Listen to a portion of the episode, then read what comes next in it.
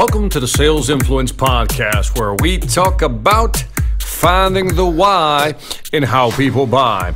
I'm your host, Victor Antonio. Thank you for joining me today. Uh, today, I have something different. It's a little different, but it's not about sales, but eh, it's kind of about sales. I had a great question or questions from a person named Remy Kalustian. I think I got that right. Remy Kalustian said, Dear Victor, first and foremost, I would like to thank you for all your help you gave me with your YouTube videos. You are a true inspiration. Thank you, Remy. Appreciate that. I know that your time is precious, so I just have a few questions for you. I would really like you to answer these. Now, Remy listed out about, I don't know, about seven questions here, but I thought they were good questions, and um, nobody's really ever asked me these questions. And I thought I'd share them with you because I thought maybe you'd appreciate my answers. Anyway, the first question is What makes you better than others in what you do? Man, talk about a tough question right off the bat. What makes you better than others in what you do? And that's a tough question for me to answer because, um, you know, I'm not a narcissist. Uh, I like to think I'm not. Uh, and I, I, guess the best way to answer that question, Remy, is that, you know, I don't seek to be better than others.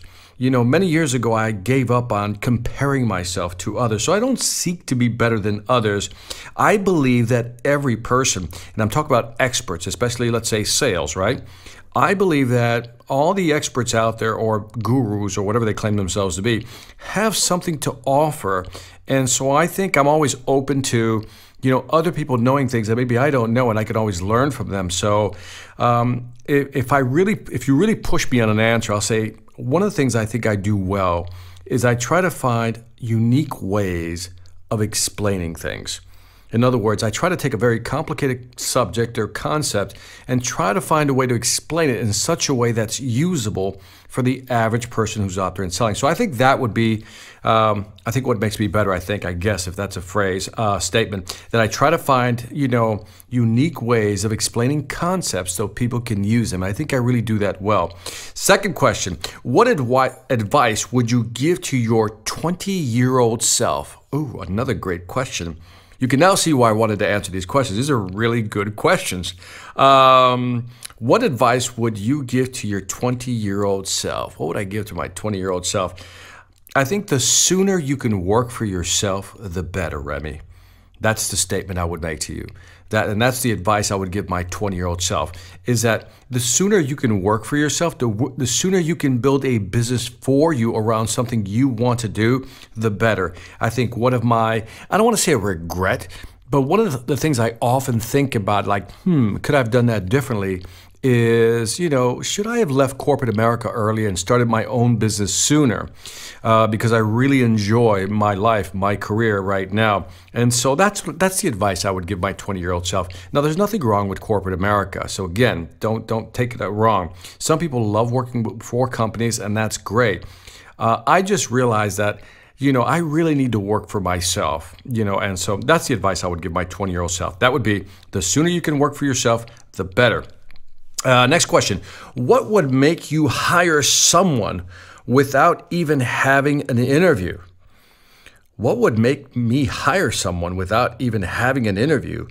Uh, I don't think I would, Remy. I honestly don't think I would. Uh, they would have to show me something before the interview that would just blow my mind. So, for example, um, uh, let's say if they're, I don't know, I just don't know how to answer that, Remy. I got to interview the person. You know, I don't know how I would hire somebody without an interview. Maybe if they did something that would augment my business without me asking, and they did it again without me asking, and it was just amazing. I'm like, okay, I got to hire you. Uh, so if you want an answer, is I would, you know, you would have to prove something to me, show me something, social proof, do something, a proof that you are valuable. And then if I can see the value in what you're doing, then I would hire you, most likely without interview. But even if I liked what you did, I'd probably still interview. So uh, I would say I wouldn't hire anybody without interviewing them.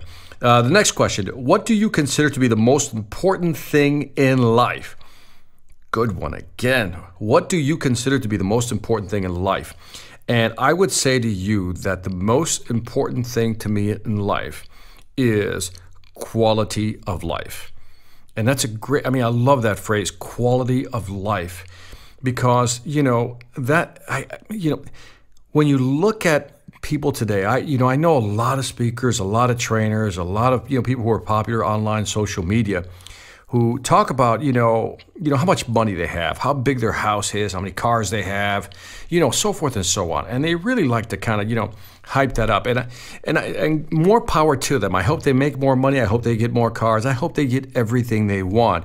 But I'm always asking myself, what is their quality of life? And if you're that type of person that loves being out in, in public, you love making money, and that's what makes you happy, then that to me is high quality of life. So everybody has to determine what is the quality of life they want to live. And so, you know, for me personally, you know, I like to enjoy my time off. I really like to hang out with my wife, for example. My wife has added, you know, uh, that has been the biggest contributor to my quality of life. We've been together now 31 years together.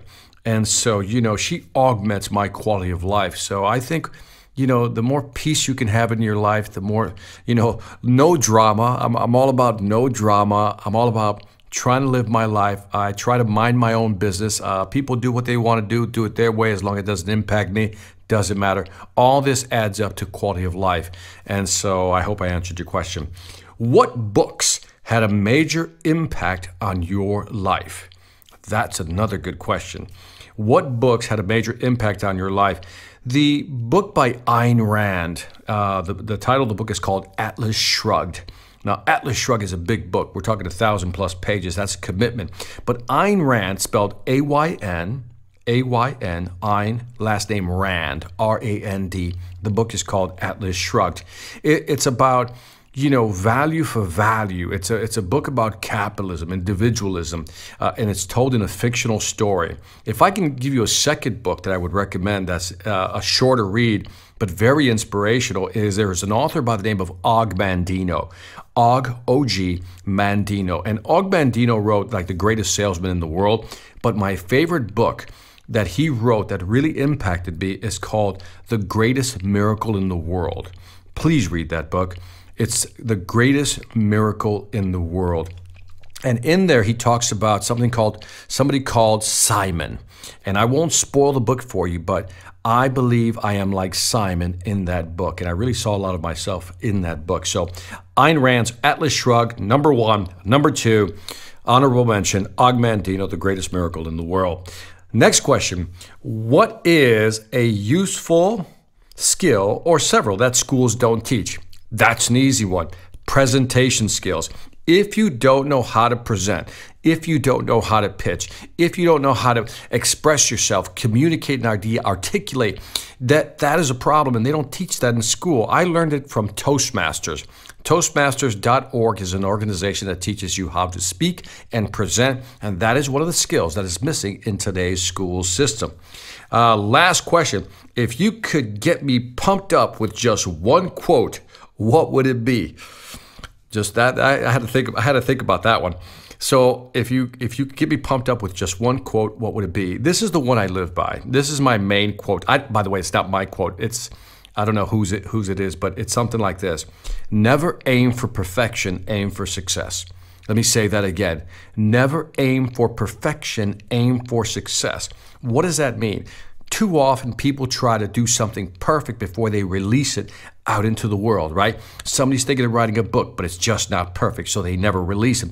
Somebody has a great idea, but it's just not perfect, so they won't release it into the world. Somebody's working on music, but it's just not perfect, so they don't release it into the world. And people who aim for perfection tend to never be successful because they're afraid of putting their stuff out there for whatever reason may be, but if it doesn't get out there, it just doesn't help you. I believe in putting stuff out there. Even if it's not perfect, I put it out there. I accept the criticism, I accept the feedback. That's okay. I just adjust. My formula is launch it, adjust it after you get some feedback, repeat it, and do it better. So, again, uh, that's a tough one. But I would just say, Never aim for perfection, always aim for success, Remy. So, anyway, I hope I answered all these questions to your liking, Remy. Great questions. And again, I would highlight again in life, in business, to be successful, one, you have to be yourself. Two, you have to like what you do. Three, never compare yourself to other people. Just be you. You're perfect. Be who you are. Make it happen. Be successful. On that note, that's it for this Sales Influence podcast. Don't forget to leave me some feedback on iTunes, Stitcher, or YouTube. Let me know what you think. I greatly appreciate it. Also, check out my new learning management platform, the Sales Mastery Academy. So check it out at victorantonio.com. Again, I've made these programs. There's 24 courses on there, over 300 videos. It's affordable for everybody, and I'm telling you, greatest skill you're going to learn besides presenting is being a great salesperson and being able to sell you, your product, your service to the world. Lastly, I want to thank you for listening. This is Victor Antonio, always reminding you let's wait for the drop. Selling ain't hard when you know how. Take care.